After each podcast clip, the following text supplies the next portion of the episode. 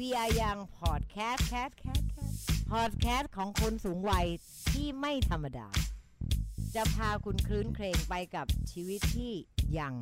มีความรู้สึกยังมีคุณค่า แล้วยังมีความหมาย บนโลกใบนี้ค่ะ สวัสดีค่ะยาลินมาลินดานะคะ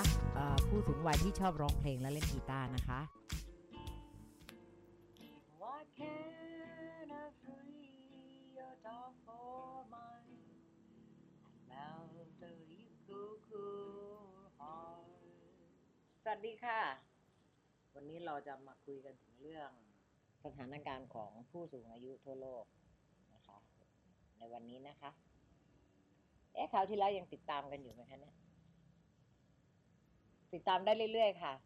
ยาลินมีอะไรมาพูดคุยให้ฟังเรื่อยๆเกี่ยวกับผู้สูงอายุ ไอ้คันจะให้ยาลินไปคุยเรื่องของวัยรุ่นก็ไม่ใช่นะคะ เราเป็นผู้สูงวัยเราต้องมาคุยเรื่องผู้สูงวัย วันที่หนึ่งที่ผ่านมาเนี่ยหนึ่งตุลาคมเนี่ยค่ะ ใครทราบบ้างบักคะว่ามันคือวันอะไร มันคือวันผู้สูงอายุของโลกเลยนะคะ วันผู้สูงอายุสากลนะคะ วันที่หนึ่งตุลาที่ผ่านมานะคะ แต่เราก็มาพูดย้อนหลังก่อน นิดหน่อยคงไม่เป็นไร วันนี้เราก็มารู้จักคำนิยามของผู้สูงอายุก่อนนะคะ ปัจจุบันเนี่ยสหประชาชาติเนี่ยนะคะ ยังไม่มีนิยามที่แน่นอนว่าอายุเท่าไหร่จึงจะเรียกว่าเป็นผู้สูงอายุนะคะ แต่สหประชาชาติเขาจะใช้อายุ 60 ปีขึ้นไปค่ะ ส่วนประเทศที่พัฒนาแล้วส่วนใหญ่เขาจะใช้อายุ 65 ปีขึ้นไป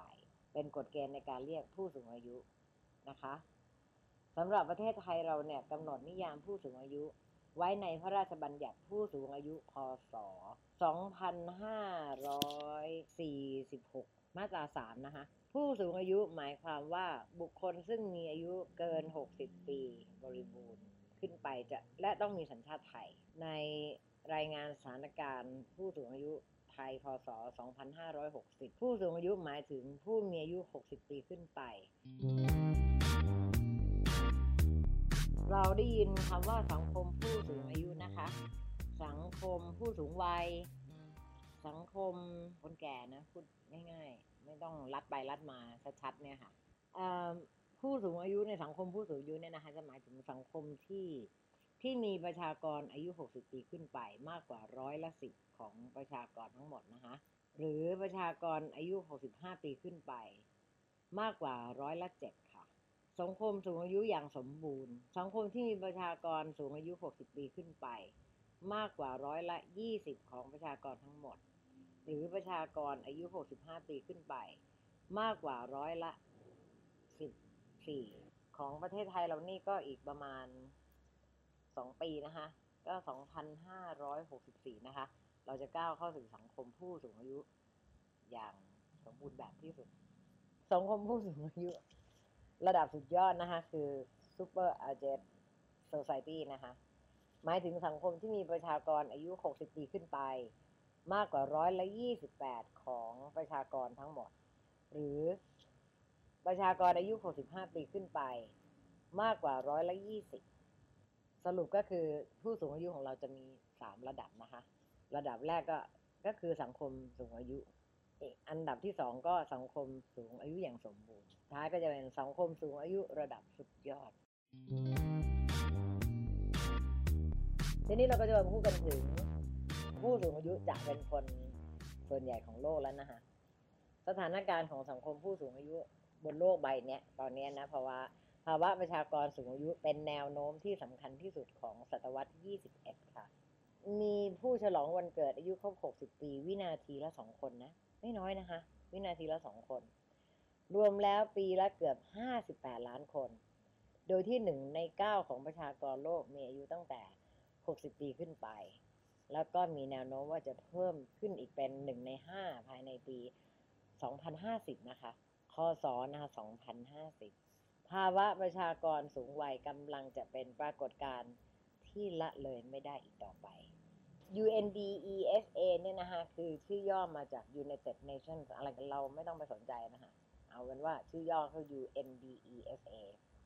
คาดการณ์ว่าในปี 2030 เนี่ยค่ะก็น่าจะอีกประมาณสัก 11 ปีนะจำนวนประชากรผู้สูงอายุทั่วโลกเนี่ยจะมีถึง 1,402 ล้านคนนะคะ หรือคิดเป็น 16.5%ของประชากรโลก คือจะเพิ่มขึ้นจากปี 2015 ค่ะ ที่มี 901 ล้านคน และในปี 2050 จำนวนประชากรผู้สูงอายุทั่วโลกนะคะ จะเพิ่มขึ้นเป็น 2,092 ล้านคน หรือคิดเป็นเปอร์เซ็นต์ก็คือ 21.5 ของประชากรโลก เยอะขึ้นมากเลยทีเดียว โดยในที่ทวีปยุโรปเนี่ยนะคะมีจำนวนประชากรผู้สูงอายุมากที่สุดในโลกเลยตอนนี้นะคะขณะที่ทวีปเอเชียมีประชากรผู้สูงอายุเป็นอันดับ 4 ของโลก โดยประเทศไทยนี่ถือว่าเป็นประเทศที่มีสัดส่วนของผู้สูงอายุ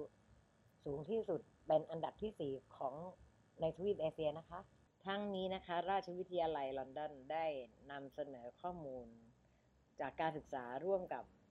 องค์กรอนามัยโลกนะคะะที่ได้ทำการวิเคราะห์ช่วงอายุไขของประชากรโลกที่พัฒนาแล้วค่ะจำนวน 35 ประเทศ และก็คาดการณ์ว่าประชากรโลกที่เกิดในปี พศ 2573 จะมีอายุยืนยาวขึ้น อีกทั้งผู้ชายและผู้หญิงนะคะ จะมีอายุที่ใกล้เคียงกันมากขึ้นกว่าเดิม แต่อย่างไรก็ตามนะคะ ผู้หญิงก็ยังมีแนวโน้มว่ายังมีแนวโน้มว่าจะอายุยืนกว่าผู้ชาย อยู่อีกเล็กน้อยค่ะ รายงานการศึกษาดังกล่าวยังระบุว่า ผู้หญิงชาวเกาหลีใต้ที่เกิดในปีพศนะคะ 2573 จะเป็นประชากรกลุ่มแรกที่มีอายุเฉลี่ยเกิน 90 ปี ในอีก 13 ปีข้างหน้าค่ะ โดยอัตราความเป็นไปได้สูงถึงร้อยละ 50 ซึ่งเหตุผลสำคัญที่ทำให้ผู้หญิงเกาหลี มีอายุยืนมากที่สุด เนื่องจากว่ารัฐบาลเขาให้ความสำคัญกับการให้บริการสาธารณสุขที่ครอบคลุม ซึ่งตรงกันข้ามกับโลกตะวันตกมาก ๆ เลยค่ะ เพราะว่าทางทางโลกตะวันตกเนี่ย รัฐบาลก็จะควบคุมงบประมาณด้านสาธารณสุขนะคะ อีกทั้งยังมีความเหลื่อมล้ำทางสังคม แล้วก็เศรษฐกิจในการเข้าถึงบริการ ซึ่งนอกจากปัจจัยด้านความก้าวหน้าแล้วเนี่ยทางสาธารณสุขแล้ว เงื่อนไขทางสังคม สิ่งแวดล้อม หรือแม้แต่ปัจจัยด้านพันธุกรรม ก็มีส่วนเกี่ยวข้องด้วยค่ะ เดี๋ยวเราจะมาดูกันต่อไปนะคะว่า ประเทศไหนที่จะมีผู้สูงอายุสูงที่สุดมากที่สุดในโลกนี้นะคะ หวังว่าคงไม่ใช่ประเทศไทย ถ้าเป็นประเทศไทยต้องมีย่าลินที่ยืนหาดแล้วก็ยึดพื้นด้วยกันเลย รายงานของ UN นะคะปี 2017 นะคะประชากรโลกเราในปี 2017 เนี่ย โลกของเรามีประชากรรวมทั้งหมดเลยนะคะ ประมาณ 7,550 ล้านคน ในจำนวนนี้นะคะในปี 2017 เนี่ยที่โลกของเรามีประชากรรวมทั้งหมดประมาณ 7,550 ล้านคนนะคะในจำนวนนี้ประกอบด้วย อันดับที่หนึ่งนะคะ ประชากรอยู่ในวัยประมาณ 15-59 ปีเนี่ยนะคะ 4,631 ล้านคน หรือ 61.3%นะคะ อันดับที่สองก็จะเป็นประชากรซึ่งอยู่ในอายุประมาณ 0 ถึง 14 ปีนะคะ 1,957 ล้านคนค่ะ คิดเป็นเปอร์เซ็นต์ก็ 26.0%นะคะอันดับที่สามประชากรที่ 60 ปีขึ้นไปเนี่ยประมาณ 962 ล้านคน หรือ 12.7%เมื่อประชากรโลกมีสัดส่วน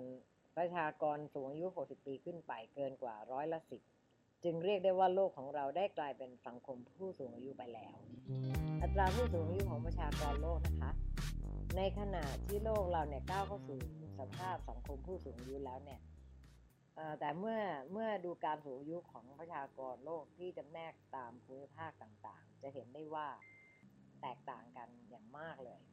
ในขณะที่ทวีปยุโรปมีอัตราผู้สูงอายุสูงสุดคือ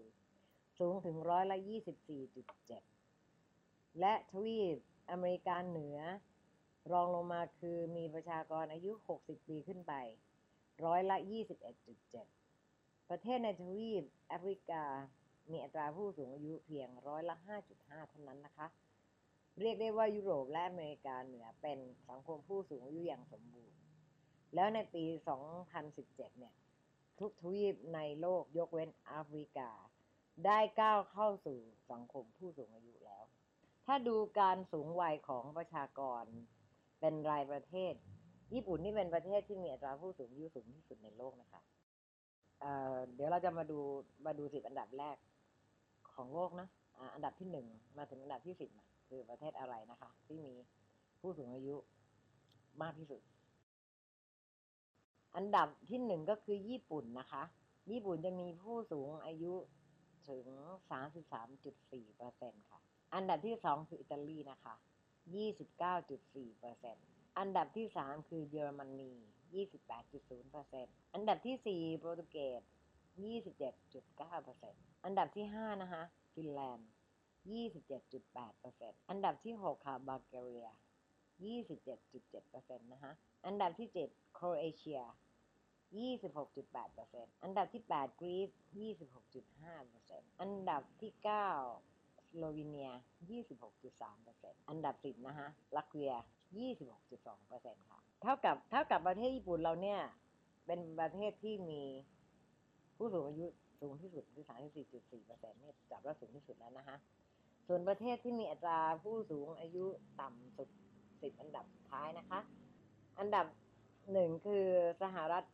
อาหรับเอมิเรตนะคะสองจุดสี่เปอร์เซ็นอันดับสองกาตาร์สองจุดแปดเปอร์เซ็นอันดับสามยูกันดาสามจุดสามเปอร์เซ็นต์นะคะ อันดับที่สี่แซมเบียสามจุดเจ็ดเปอร์เซ็นต์อันดับที่ห้าแกมเบีย สามจุดแปดเปอร์เซ็นต์อันดับที่หกบูร์กินาฟาโซนะคะสามจุดเก้าเปอร์เซ็นต์อันดับที่เจ็ดมาลี 4.0%อันดับที่อันดับที่ 8 ชาร์ตนะคะ4.0%อันดับที่ 9 โอมาน 4.0%อันดับที่ 10 แองโกลา 4.0%ค่ะ ความเร็วของการสูงวัยของประชากรโลกนะคะ ในขณะที่ประชากรรวมทุกกลุ่มอายุของโลกกำลังเพิ่มขึ้นด้วยอัตราที่ช้าลง ประชากรสูงอายุกลับเพิ่มด้วยอัตราที่สูงมากในระยะเวลา 10 ปี ระหว่างปี 2007 ถึง 2017 นะคะประชากรโลกได้เพิ่มขึ้นจาก 6,609 ล้านคนเป็น 7,550 ล้านคน เท่ากับเพิ่ม ด้วยอัตราเฉลี่ยร้อยละ 1.4 ต่อปีนะคะ แต่รู้ไหมคะว่าประชากรที่สูงอายุกับเพิ่มขึ้นด้วยอัตราที่สูงกว่าอัตราของประชากรรวมถึงรวมถึงสี่เท่าตัวเลย ประชากรอายุ 60 ปีขึ้นไปได้เพิ่มขึ้นจาก 611 ล้านคนในปี 2007 นะคะ เป็น 962 ล้านคนในปี 2017 เท่ากับเพิ่มด้วยอัตราเฉลี่ยร้อยละ 5.8 ต่อปีทีเดียว นี่อาการเพิ่มขึ้นของจำนวนผู้สูงอายุ 60 ปีขึ้นไปของโลกเนี่ยระหว่างปี 2007 ถึง 2017 นะคะนี่เราเป็นล้านคนเลยนะคะเนี่ย ปี 2007 เนี่ยจำนวนประมาณ 611 ล้านคนค่ะ ผ่านไป 10 ปีเนี่ยนะคะ ขึ้นเป็นจำนวน 962 ล้านคน จัดว่าเยอะนะคะนะคะสำหรับสถานการณ์ทั่วโลกที่เรามีผู้สูงมากขึ้นมี ความคิดเห็นเป็นยังไงก็คอมเมนต์กันมาได้นะคะ ว่าเพราะอะไรถึงถึงอายุยืนกันขึ้นกว่าเดิม ตามความคิดของแต่ละคนนะรือว่าเราจะต้องปรับตัวยังไงมั่งว่าเดี๋ยวนี้เราอาจจะมีผู้สูงวัยเป็นเพื่อนมากขึ้นกว่าเดิม เจ๋งนะจริงๆแล้วอายุเยอะเนี่ย มันแก่โลกแล้วมันก็สามารถอยู่ได้ทันทนเลยแบบสุดยอดมากแล้วค่ะ โอเค เดี๋ยวเจอกันย่าลินจะมาคุยเรื่องอะไรต่อไปอีกนะคะ ติดตามตอนต่อไปค่ะ สวัสดีนะคะ We are Young Podcast Cat Cat Cat Podcast ของคนสูงวัยที่ไม่ธรรมดา จะพาคุณคลื้นเครงไปกับชีวิตที่ยัง